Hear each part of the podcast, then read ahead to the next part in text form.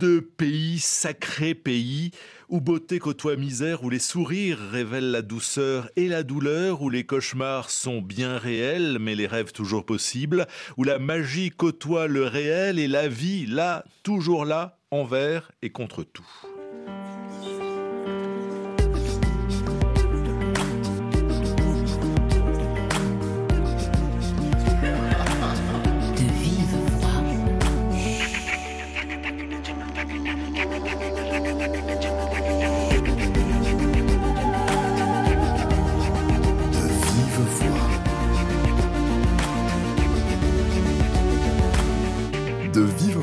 Pascal Paradou. Désirer plus que tout, vouloir vivre sa passion à tout prix, être violoniste. C'est l'histoire du jeune Adrien euh, qui vit en Haïti à la fin des années 60, début 70, quand le pouvoir passe de Duvalier père à Duvalier fils et que les tontons macoutes font régner la terreur dans les rues de Port-au-Prince. Bonjour Gary Victor. Et bonjour. Le violon d'Adrien est votre nouveau roman et je crois quelque chose comme votre 40e livre, euh, si on rajoute les recueils de nouvelles et le théâtre. Est-ce que l'écriture est votre passion? L'écriture a été toujours ma passion. L'écriture a toujours été euh, passion, violon d'aigre. L'écriture a été ma vie, quoi, jusqu'à ce jour. Qu'avez-vous sacrifié pour écrire? Premièrement, j'ai sacrifié ce que j'avais appris. J'ai fait des études d'agronomie. Bon, c'est pas que j'ai sacrifié, j'ai laissé tomber. Je n'assimile pas trop un sacrifice parce que, bon, j'ai appris quelque chose. Euh, c'était la volonté de mon père. À un certain moment, j'ai voulu faire ce que, ce que, j'aimais. Donc, euh, je ne considère pas comme ça comme un sacrifice. Et puis, de toute manière, l'écriture, c'est un sacrifice, hein, parce que on est quand même obligé de, de, donner son temps. On est obligé aussi de ne pas trop penser aux questions matérielles, parce que l'écriture, comme mon père me le disait à l'époque, ne nourrit pas son homme. Donc, euh, il faut faire parfois son deuil de certaines richesses terrestres, de certains biens terrestres, pour se consacrer à la beauté de l'écriture. Est-ce que cela aurait pu être la musique, comme c'est le cas d'Adrien? Oui, parce que souvent, je, je me dis que au lieu d'être écrivain, peut-être j'aurais bien aimé être euh, un musicien par exemple, un grand guitariste classique ou bien un grand violoniste, tu vois, un grand pianiste, parce que de tout temps, la musique a été ma, ma seconde passion. Et comme dans le violon d'Adrien, et j'avais 12 ou 13 ans, ma mère m'avait emmené prendre des, des cours de violon. Et, ça a été jusqu'à présent l'un des plus beaux souvenirs de mon enfance, ces cours de violon, malheureusement que, que j'ai dû discontinuer. C'est le début du roman? C'est le début du roman. Adrien va apprendre des leçons auprès de Monsieur Benjamin. Oui. Racontez-moi ce petit garçon. Bon, c'était un petit garçon très introverti qui se consacrait surtout à ses études, qui se consacrait à jouer avec ses amis dans son quartier. C'était un jeune garçon qui n'avait pas encore commencé à explorer la ville. C'était un jeune garçon qui découvrait à peine sa sexualité. C'est un jeune garçon qui ne se préoccupait pas trop de ce qui se passait autour de lui. D'ailleurs, d'ailleurs, ses parents faisaient en sorte de le, de le protéger contre les terreurs, contre les terreurs ambiantes. C'est à peu près Adrien. Et c'est un peu Gary? Oui, c'est surtout moi jusqu'à jusqu'à ce moment. Et donc, Adrien, je ne sais pas si c'est votre cas aussi, veut devenir euh, violoniste, mais pour ça, il doit acheter un, un, violon. Ça coûte 2000 gourdes, ce qui est euh, très cher. Oui, à l'époque, c'était très cher. Et c'est un peu mon histoire jusqu'à ce moment, hein, parce que je j'ai suivi ces cours de violon pendant cinq ou six mois, hein, et à la fin de la première session, le euh, le, professeur, le virtuose, il s'appelait effectivement Benjamin. Il nous a fait comprendre que les instruments qu'on utilisait lui avaient été fournis par une église, l'orchestre d'une église. Donc, pour la seconde session, malheureusement, il ne pourrait plus disposer de ces instruments et il nous fallait acheter nos propres instruments. Et c'est là que le drame commence parce que mon père, il me dit, écoute, de toute manière, moi, tes leçons de violon, je ne les aimais pas trop. Donc, ma mère a fait tout son possible pour essayer de trouver l'argent. de toute manière, elle ne le pouvait pas. Et je me suis retrouvé dans l'incapacité de poursuivre mes, cours de violon. Donc vous vous abandonnez, mais Adrien pas du tout. Du tout, du tout. Et c'est là justement que la fiction commence. C'est là que, c'est là que le fantasme commence parce que j'ai été j'ai été vraiment malade pendant, pendant des semaines parce que, parce que j'aimais tellement mes cours de violon, je rêvais de devenir un, un, violoniste, c'était quelque part ma vie, c'était un autre monde, un autre univers que je découvrais. Et vous savez qu'un enfant à 13-14 ans, ce que c'est que c'est pour lui que de découvrir un tel univers et puis brusquement, tout se casse. Je ne suis devant rien. Donc, trop cher et en plus, il n'y a pas de violon à acheter. Non, il n'y a pas de violon à acheter en Haïti. C'est ce que raconte Le, roman. Mais euh, la fiction, comme vous dites, Gary Victor, euh, va dépasser la réalité, puisque Adrien va, va travailler pour gagner de l'argent, pour s'acheter son violon. Il va faire des rencontres, il va s'éveiller à la sexualité, il va se laisser abuser, il va prendre conscience de la dictature dans laquelle il vit. Donc c'est un roman euh, à la fois d'aventure et d'initiation Parce que c'est haletant, on, le suit page après page, ce gamin. Oui, oui, oui. Il va découvrir son quartier parce qu'il doit aller travailler. Il va, il va travailler un peu, c'est un petit boulot qu'un épicier du quartier lui, lui propose, qui est un ami de sa mère. Et puis déjà avec ses, ses, leçons de violon, il avait commencé à découvrir un peu la ville parce qu'il se rend seul euh, à ses cours de violon. Donc euh, il y a à la fois l'exploration de, de la ville réelle et de la ville imaginaire. Et puis, c'est aussi le temps de la dictature, aussi, c'est le temps de la confusion, c'est le temps de la manipulation. Donc, euh, c'est ça, c'est à la fois euh, une initiation, l'initiation à la vie, et puis a toutes ces découvertes que ce jeune Adrien va faire. Gary Victor, votre personnage s'appelle Adrien. Dans quelques minutes, on écoutera Raphaël. Mais tout d'abord, du hip-hop ailleurs.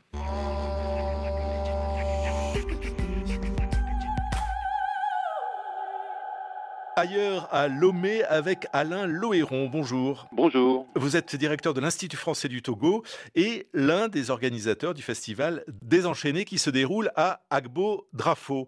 Euh, ce nom Désenchaîné fait référence à quoi?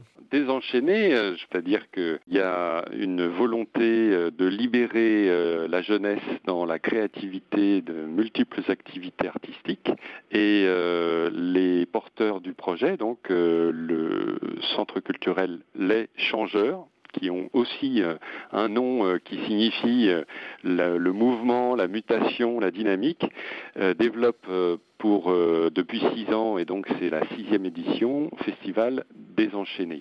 Donc c'est un temps fort euh, qui leur permet euh, de mobiliser euh, presque toute la ville d'Agbo-Drafo, qui est une ville avec une population très jeune, qui est une ville qui était un peu désertée par les artistes il y a quelques années, et d'ailleurs par beaucoup de monde, puisque c'est une ville avec beaucoup de maisons qui sont encore en ruine, des familles qui ont émigré, qui sont parties, voilà. Donc une ville qui est sur le littoral d'ailleurs, hein, entre Lomé et Aného. Et c'est une ville qui a un passé esclavagiste. Alors c'est une ville qui était un, comptoir pour euh, la vente des esclaves et il y a toujours d'ailleurs à Agbodrafo une maison des esclaves qu'on peut visiter et qui est euh, euh, de temps en temps aussi un lieu de spectacle puisqu'on y a fait déjà un certain nombre de spectacles avec les changeurs, notamment des spectacles qui abordent cette thématique hein, comme la danse des sept tours sur la, la, traite des esclaves donc à l'époque. Alors ce festival désenchaîné euh, a pour sous-titre euh, Carrefour des devenirs. Comment expliquer cette thématique? Alors le Carrefour des devenirs, là aussi, euh, on est donc à l'intersection entre l'histoire, la présence des ancêtres qui est toujours très très vive dans la population et dans les coutumes togolaises, et puis ce formidable engouement pour l'avenir, l'art et la culture, la jeunesse, la formation tout le potentiel en fait euh, du Togo réside dans sa jeunesse. Et euh, c'est bien le propos d'essayer de faire sens avec cette jeunesse autour d'activités créatives, d'activités qui nous rassemblent, qui nous euh, permettent de bâtir un commun. Donc c'est un festival qui a été initié à l'origine par un rappeur, euh, Yao Bobby, et c'est aujourd'hui une journée de fête et de musique en tout genre, aussi bien du rap justement que de la musique traditionnelle ou d'autres disciplines artistiques. Voilà, c'est principalement quand même euh, à partir des, musiques urbaines, donc euh, hip-hop, euh, rap et slam, que se bâtit la programmation. après, la démarche des désenchaînés, c'est de dire ces musiques-là, qui ont une pertinence actuelle, elles ne viennent pas de nulle part, et on les investit aussi avec nos textes, avec notre langue évée qui jouxte le français, et avec notre culture. Et donc ça crée comme ça des mix culturels euh. Merci beaucoup Alain Lohéron et chapeau à tous ceux qui organisent ce festival désenchaîné euh, qui se tiendra donc le 1er mars à Agbo-Drafo, à une trentaine de kilomètres de Lomé sur la côte. Merci.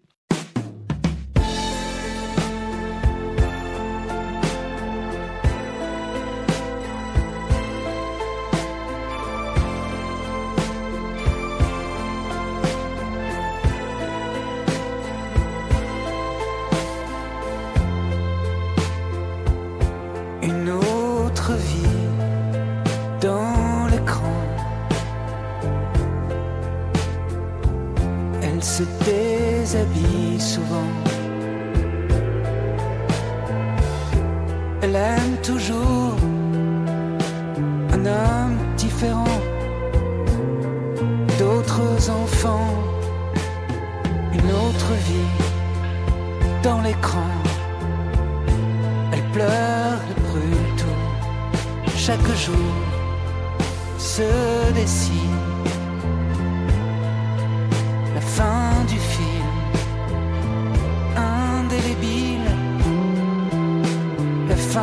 feel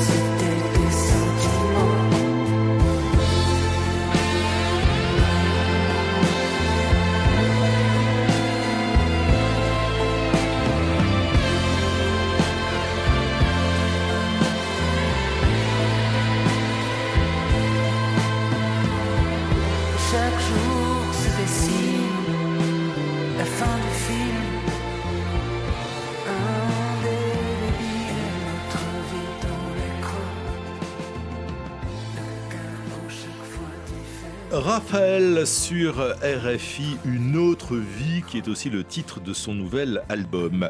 Une autre vie comme celle d'Adrien, le héros de votre roman, Gary Victor, qui nous raconte donc euh, la vie de ce gamin qui veut être musicien, qui est, dites-vous, perdu dans un monde qui n'est pas le sien. Oui, il est perdu dans un monde qui n'est pas le sien parce que d'une part, euh, à l'époque, pour un garçon de 14 ans d'apprendre le violon, euh, un garçon de cette classe sociale d'ailleurs, parce qu'en Haïti, tout, et je, pourrais dire, est, est, accroché à une classe sociale. Par exemple, n'importe qui ne joue pas du piano, tu vois, il faut être d'une certaine classe sociale pour jouer du piano.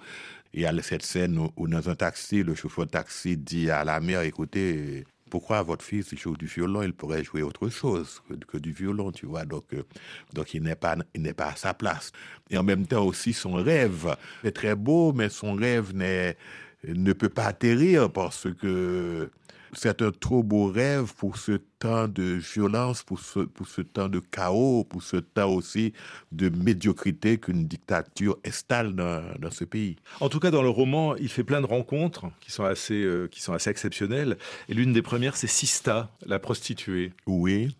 Elle le déniaise et elle ne lui fait rien payer parce qu'il va jouer un morceau de violon pour elle. Exactement. Et pour moi, c'est l'un des plus beaux moments de, de, ce roman. Il y, a, il y a une certaine tendresse, tu vois, et c'est ce qui peut-être sauve ce garçon qui est déniaisé d'une manière un peu, je pourrais pas dire violente, mais quand même, c'est, tu vois, mais, mais, mais le fait de rencontrer une femme pareille qui, qui lui fait comprendre qu'il a un peu de beauté entre les mains avec, euh, avec ce violon, tu vois. Et pour moi, c'est un moment hein, un, moment fabuleux de ce roman. Il y a aussi Madame. Euh, alors là, c'est une autre rencontre, un autre type de rencontre, et, j'imagine que c'est euh, l'invention du romancier euh, qui, qui, fait exister Madame, qui jouit à écouter de la poésie, nue sur son lit, les jambes ouvertes, et son sexe est censé énoncer les chiffres gagnants du loto. Oui, chez nous, il y a tellement d'histoires les joueurs de loterie qui sont en quête des numéros gagnants. Donc, j'ai trouvé très beau de jouer avec, euh, un peu avec ce personnage très paradoxal qui est ce poète, tu vois, qui un peu pervers sur, sur les bords et qui comprend très bien que l'enfant voudrait trouver ces numéros de gagnants. Est-ce qu'il invente vraiment cette scène où cette femme, euh, à travers son sexe, peut donner les numéros gagnants? Mais sauf que ça donne lieu à une scène totalement euh, magique, mais en même temps aussi qui va, qui va un petit peu même traumatiser Adrien elle donne des numéros. Enfin, en tout cas, il entend des chiffres. Il gagne pas au loto. Non, non, pas hein. du tout. Il y a ah, exactement. Donc, c'est pratiquement une arnaque. c'est une arnaque. Alors, il y a une autre femme, c'est la voyante, Madame Lange, qui l'envoie euh, rue des, Tentations. Et alors là, c'est un drôle de lieu. Et, et, à ce moment-là, le, roman bascule un peu, puisque cette euh, rue des Tentations, c'est le passage entre le rêve et la réalité. Exact. J'aimerais que vous nous lisiez un extrait, juste à ce moment-là, quand Adrien arrive au début de la rue des Tentations.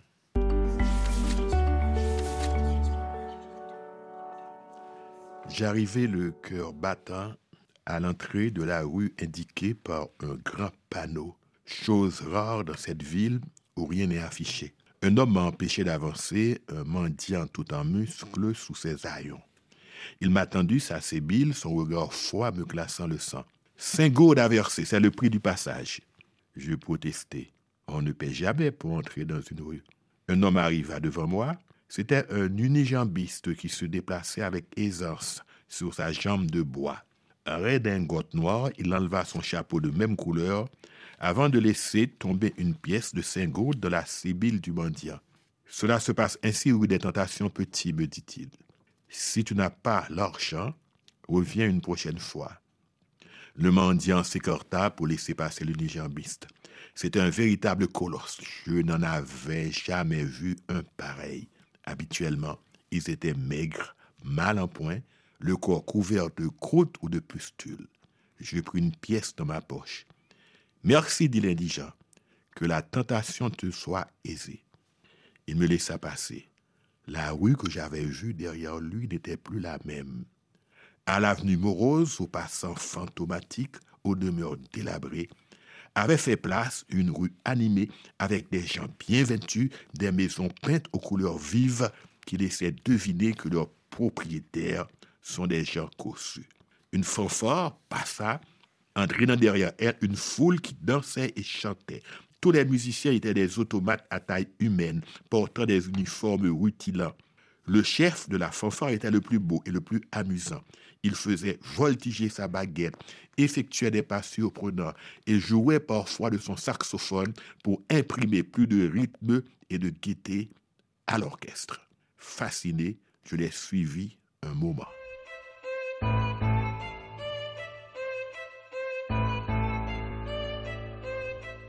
Extrait du violon euh, d'Adrien, votre, votre roman Gary Victor, euh, roman qui bascule du réel à la fantasmagorie à, ce moment-là. Euh, est-ce que c'est l'influence du vaudou? Est-ce que c'est l'âme haïtienne qui se lit dans, dans, ces pages et dans cette bascule? Oui, parce que chez nous, il n'y a pas trop de frontières entre le réel et l'imaginaire.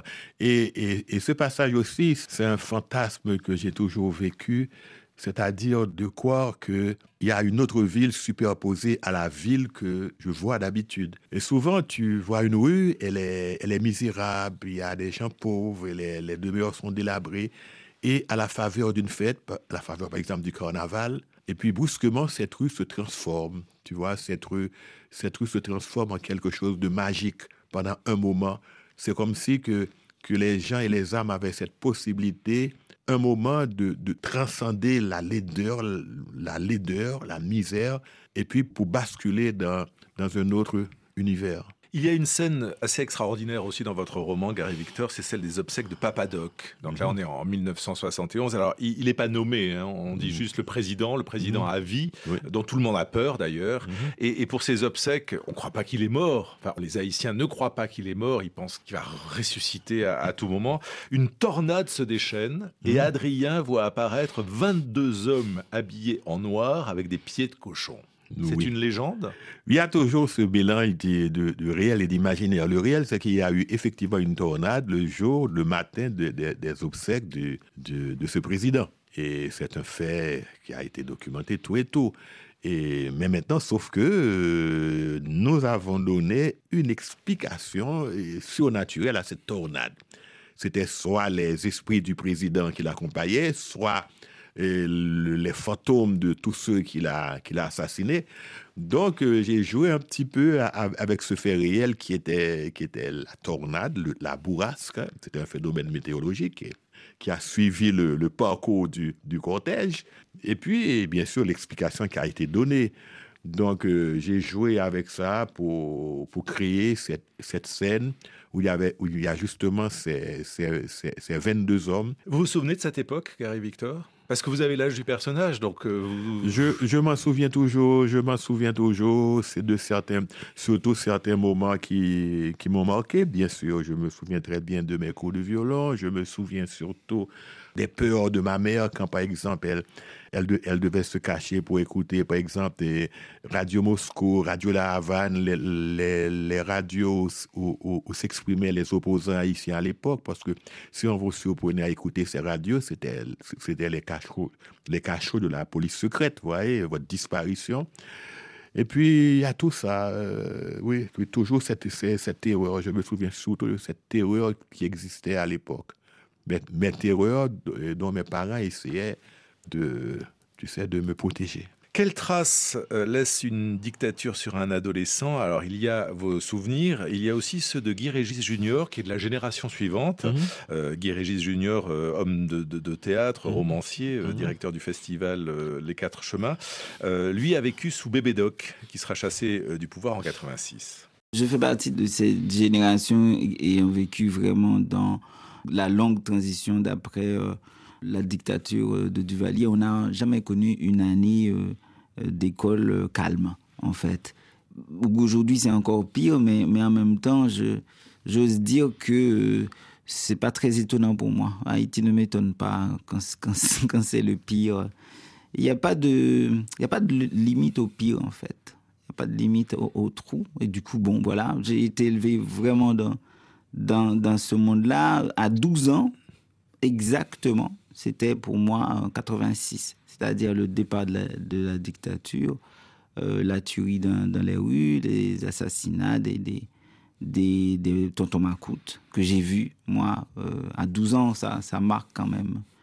Et peut-être ça laisse des empreintes dans, dans la vie d'un futur auteur.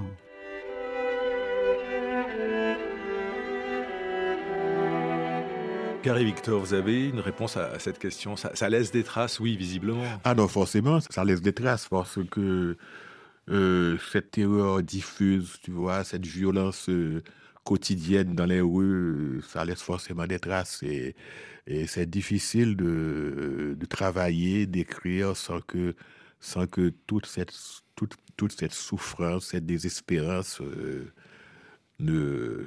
Tu sais, c'est, on les ressort forcément.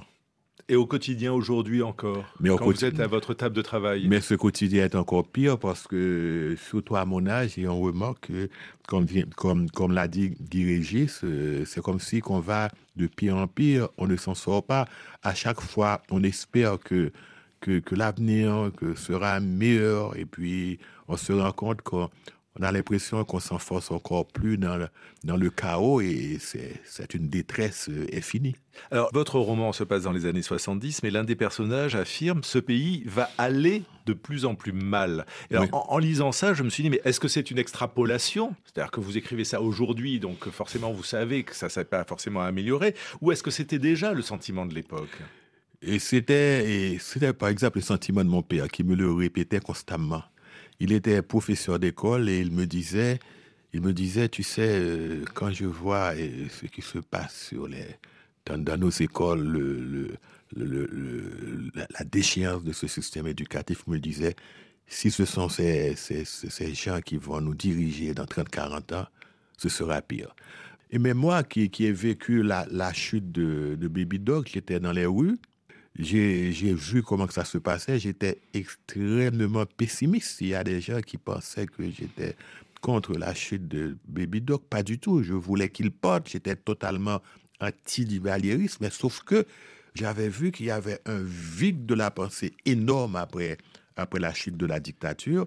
Et ça me rendait excessivement pessimiste. Et aujourd'hui, est-ce que vous êtes inquiet pour la génération qui vient? Parce que voilà, vous êtes, euh, vous êtes Gary Victor, Guy Régis Junior et Guy Régis mmh, Junior, mmh. mais mais il y a des jeunes gens qui, rêvent d'être violonistes, d'être écrivains, de faire du théâtre, et, j'ai le sentiment qu'ils existent, qu'il y a un fort sentiment de vie et de résilience absolument, en Haïti. Absolument, il y a plein de jeunes qui sont extrêmement talentueux, qui résistent, qui espèrent, et nous espérons que euh, bon ils ne sont pas nombreux mais nous espérons qu'ils peuvent être cette locomotive qui pourra faire redémarrer la machine.